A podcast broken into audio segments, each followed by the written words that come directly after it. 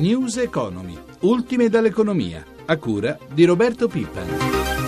Buonasera da Sandro Marini. L'Expo 2015 può essere la piattaforma per far fare il salto di qualità al sistema agroalimentare italiano. Così il ministro delle politiche agricole Maurizio Martina ha accompagnato la firma del protocollo d'intesa per la partecipazione del Made in Italy agroalimentare all'esposizione universale che si terrà il prossimo anno a Milano. Ma sentiamo il ministro nel corso del suo intervento questa mattina nella conferenza stampa di presentazione dell'intesa. Io ci tenevo moltissimo a fissare un punto di svolta nel lavoro di preparazione verso Expo 2015 dal lato del Ministero delle Politiche Agricole perché in questi mesi, come è stato detto, abbiamo lavorato molto a impostare una serie di strumenti che possono aiutare l'esperienza agricola e agroalimentare italiana ad essere protagonista di Expo 2015. Oggi con la firma del protocollo che abbiamo appena siglato noi perfezioniamo una serie di linee progettuali che a mio modo di vedere aiuteranno concretamente tutta l'esperienza agroalimentare italiana ad essere protagonista della grande esposizione di Milano. Io dico che Expo può essere fino in fondo la piattaforma formidabile che il sistema agroalimentare agroalimentare italiano utilizza fino in fondo per fare un salto di qualità da qui a un anno. Ma cosa prevede questo protocollo d'intesa? Giuseppe Sala, commissario del governo per Expo Milano 2015. Il protocollo di oggi dice fondamentalmente due cose. Innanzitutto che nel padiglione italiano ci sarà uno spazio per il vino, la percezione ovviamente all'estero delle nostre qualità è enorme e in secondo luogo si sta verificando come comunque tutte le filiere possono trovare uno spazio all'interno di Expo. L'Expo non è una fiera, non è una fiera commerciale, quindi bisogna sempre pensare a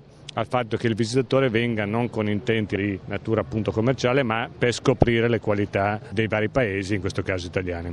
A che punto è l'organizzazione Expo 2015? Siamo in una corsa come sempre contro il tempo, abbiamo avuto a Milano negli ultimi due mesi un periodo di piogge tremende per cui abbiamo reagito ad esempio ormai si lavora anche di notte, il sito è illuminato, stiamo lavorando 20 ore su 24, stiamo portandoci avanti facendo le fondazioni per i vari paesi. In questo momento il punto è portare portarci avanti, avanti con i lavori. Mancano oggi 417 giorni, però quello che vediamo è che dal punto di vista della partecipazione dei paesi la risposta è straordinaria. Quanti sono i paesi che hanno aderito fino ad ora? Ad oggi siamo a 144. Ecco, è chiaro che è possibile che di questi qualcuno se ne perda, in questo momento potete immaginare le problematiche che abbiamo ad esempio con l'India, no? non siamo certi della partecipazione, spero che altri ne arriveranno, in particolare il 27 di marzo è atteso qui a Roma Roma il Presidente Obama, speriamo che arrivi con la firma del contratto di partecipazione degli Stati Uniti.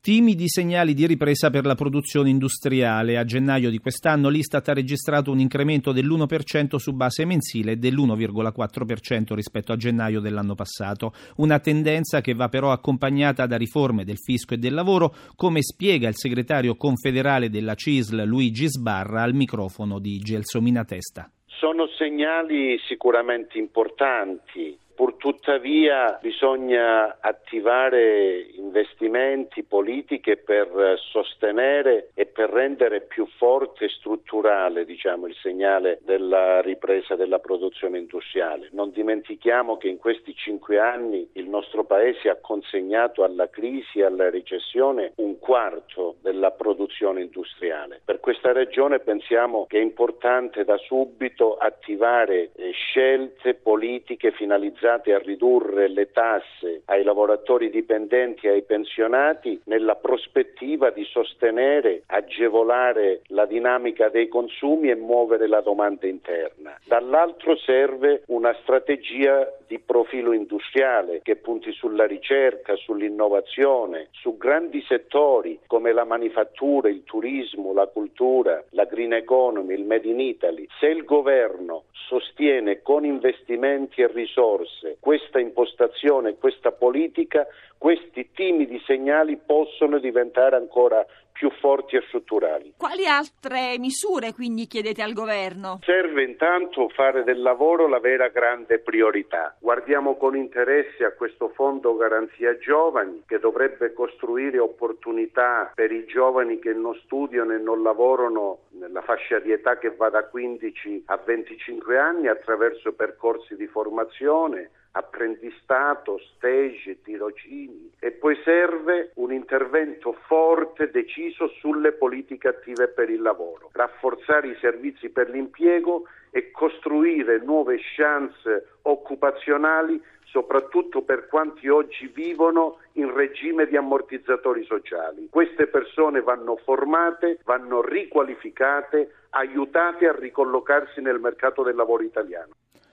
Politica del credito e occupazione, temi centrali del congresso della FAB, il sindacato più rappresentativo del mondo bancario con oltre 100.000 iscritti. I lavori sono stati aperti poco fa dal segretario generale Lando Maria Sileoni, al quale abbiamo chiesto quali sono le principali richieste che la categoria rivolge al sistema bancario. Noi vogliamo stimolare le aziende a condividere con le organizzazioni sindacali un nuovo progetto, un nuovo modello di banca un modello di banca che ottenga tre risultati. Aumento dei ricavi, stabilizzazione degli attuali livelli occupazionali che sono circa 309 mila, il terzo è quello che è più importante è che la banca ritorni finalmente a svolgere un ruolo sociale nel paese che non svolge più da almeno 10-15 anni. Significa una presenza qualificata sul territorio, le aziende non vanno strozzate, non vediamo neanche di buon occhio questa famosa bad bank che non è altro che una discarica delle sofferenze bancarie, perché la bad bank non mantiene la clientela, mentre noi vogliamo che il recupero dei crediti diventi un'opportunità sì per le aziende anche a livello di business,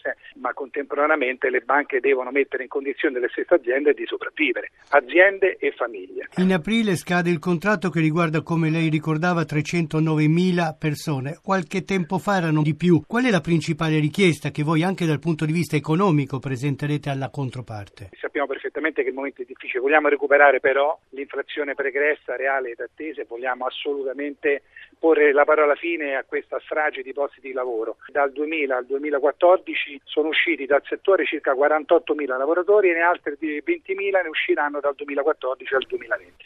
Quindi per noi il contratto nazionale è vitale perché vogliamo far stare insieme tutta la categoria, non vogliamo, e questo è un altro passaggio fondamentale, permettere alle aziende di farsi i loro contratti aziendali o di gruppo in deroga alla contrattazione nazionale, un po' come ha fatto Marchioni Fiat, vogliamo garantire economicamente e normativamente tutti, ma soprattutto vogliamo parlare al Paese perché vogliamo dare una risposta in termini di un nuovo modello di banca che sia più attenta ai territori e che contemporaneamente faccia assistenza alle famiglie e alle imprese. E siamo arrivati alla pagina finanziaria, ci colleghiamo con Milano con Paolo Gila. Buonasera Paolo. Buonasera da Milano. Come si è aperta la settimana in borsa? Si è aperta bene per Piazza Affari nonostante una giornata piuttosto nervosa e volatile con Andy Rivieni tra il segno più e il segno meno ma chiude a più 0,58%, positiva anche Parigi in leggero guadagno più 0,10 mentre a New York in questo momento arretrano tanto il Dow Jones meno 0,41% quanto il Nasdaq meno 0,24%. Ricordiamo infine per l'Europa le chiusure negative di Londra meno 0,35% e soprattutto quella più pesante di Francoforte a meno 0,91. Vediamo subito il mercato dei titoli di Stato con lo spread che continua a scendere. Sì, è sceso, ha toccato un minimo di giornata a 174 punti base ora viaggia intorno a 175. Per quanto riguarda il rendimento dei titoli di Stato, a 10 anni si colloca al 3,40%. Torniamo ai titoli, a, Piazza Affari e diamo uno sguardo al comparto dei bancari. Sì, tra i bancari in luce alcuni titoli, a cominciare da Unicredit più 3% alla vigilia del Consiglio di amministrazione e alla presentazione del piano industriale. C'è una voce, un'ipotesi che venga scorporata a Fineco e che possa essere successivamente quotata nel giorno dell'avvio del piano di riorganizzazione guadagna terreno anche Banco Popolare più 4,10% titoli da segnalare negli altri comparti? Beh, dobbiamo andare tra gli editoriali. Nel giorno in cui si è tenuto il consiglio di amministrazione di RCS, nessun consigliere si è dimesso, il titolo ha guadagnato il 4,26%, bene anche Cairo Communication che fa parte del board di RCS più 0,53%, Telecom Italia ha guadagnato l'1,41%. E diamo uno sguardo anche all'euro. L'euro è sostanzialmente stabile nei confronti del dollaro rispetto alle ultime indicazioni, lo troviamo a 1,38,80. Grazie a Paolo Gila, con te ci fermiamo qui. Diamo la linea ora a Franco Velcic di websim.it. Buonasera Velcic. Buonasera a voi. Cosa ha caratterizzato il lunedì sui mercati finanziari? Ma la giornata, direi che sono due i dati che eh, proprio hanno caratterizzato la giornata. Prima della, dell'apertura, un dato che era arrivato nel weekend dalla Cina, piuttosto negativo che ha preoccupato gli investitori, ovvero la drastica caduta delle esportazioni cinesi nel mese di gennaio, hanno fatto meno 18% quando gli economisti si aspettavano un più 7%. Questo fa temere eh, che il rallentamento della seconda economia del mondo possa essere più consistente di quanto le stesse autorità di Pechino le lasciano intendere. Questo sicuramente sta influenzando l'andamento della borsa americana in questo momento in calo, eh, ha influenzato le, bor- le, altre borse europee che hanno chiuso negative e invece abbiamo visto che Milano è andata bene.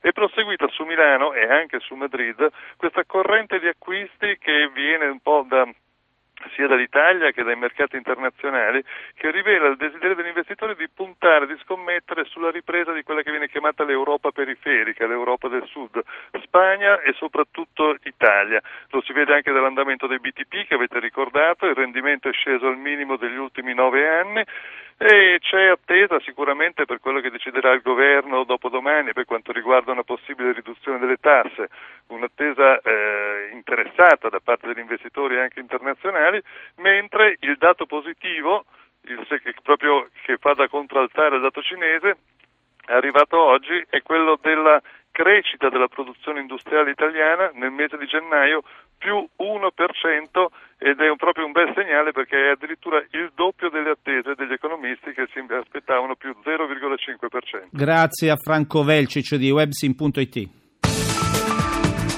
Non solo dai tagli alla spesa, il governo conta di ricavare le risorse da destinare agli investimenti anche facendo pagare le tasse agli evasori. Ci sono ancora molti cittadini che evadono il fisco pur avendo i soldi per pagare. Lo fanno per vero e proprio malcostume. L'intervista è di Roberto Pippan. Come sarebbe a dire che mi arrestate? In Italia si può pure finire in galera per un po' di evasione fiscale? Non è un brano tratto da un film comico, ma la frase che un sedicente imprenditore romano rivolse qualche tempo fa alle fiamme gialle che lo andavano a prendere nel suo appartamento da 500 metri quadri con Ferrari e SUV in garage. L'uomo non aveva versato IVA per 25 milioni di euro. La scena la racconta Stefano Livadiotti nel primo capitolo del suo nuovo libro fresco di stampa, Ladri, gli evasori e i politici che li proteggono, edito da Bompiani. È una storia emblematica, Livadiotti. Certo non si può mettere sullo stesso piano chi evade per milioni di euro e chi per colpa della crisi non ce la fa più a pagare le tasse, ma quanto si potrebbe ricavare da una lotta ancora più serrata all'evasione fiscale? La storia lei faceva riferimento all'inizio è emblematica e per questo l'ho messa all'inizio del libro, appunto, perché dimostra il senso di impunità degli evasori fiscali. Questo signore a cui sono stati contestati quasi 90 milioni di evasione fiscale era stato convocato una prima volta nella sede della Guardia di Finanza, gli erano stati contestati i primi 25 milioni di evasione e la mattina dopo si era comprato una Ferrari eh, raggiungendo la sua ricca collezione in garage. Per quanto riguarda l'evasione recuperabile, diciamo che le stime di uno studioso britannico ritenuto tra i 50 e i più autorevoli al mondo in materia di fisco parlano di un'evasione fiscale in Italia pari a 180,2 miliardi di euro, cioè un multiplo assolutamente della cifra di cui si sta parlando da mesi per abolire l'IMU. Poi ci sono i condoni, Italia paese dei condoni, ricordo che molti anni fa il GR1 si rivolse all'allora ministro delle finanze Emilio Colombo che aveva appena apposto la propria firma ad un decreto che condonava chi non aveva pagato le tasse, era il 1988 e gli chiedemmo signor ministro se la sente di dire che questo sarà l'ultimo condono? Il ministro cercò di rassicurare chi l'ascoltava, di regali agli evasori disse non ce ne sarebbero stati più non convinse però più di tanto. Guardi, un conto preciso lo ha fatto l'allora governatore della Banca d'Italia Mario Draghi tra il 70 e il 2004, quindi in 34 anni sono stati fatti 32 condoni. Non è poco. Abbiamo detto come si apre il libro, si chiude con un capitolo dedicato ai privilegi fiscali dei parlamentari. Quali sono questi privilegi? Pochi lo sanno, fino adesso la gente se l'è presa con gli stipendi e con le pensioni vitalizi dei parlamentari e il libro rivela che i parlamentari hanno anche un trattamento fiscale privilegiato. Io ho fatto un giochetto, ho calcolato lo stipendio di un parlamentare che partecipasse a tutte le sedute della Camera di appartenenza, guadagnerebbe 235 mila euro. Su questa cifra pagherebbe il 18,7% di tasse, un professionista che guadagnasse la stessa cifra pagherebbe il 39,4%. Questo perché una parte della sua retribuzione è costituita da benefit che non deve neanche giustificare e questi benefit non rientrano nell'imponibile. News Economy termina qui, in regia Renzo Zaninotto da Sandro Marini, grazie per l'ascolto e buon proseguimento di serata con i programmi di Radio Norai.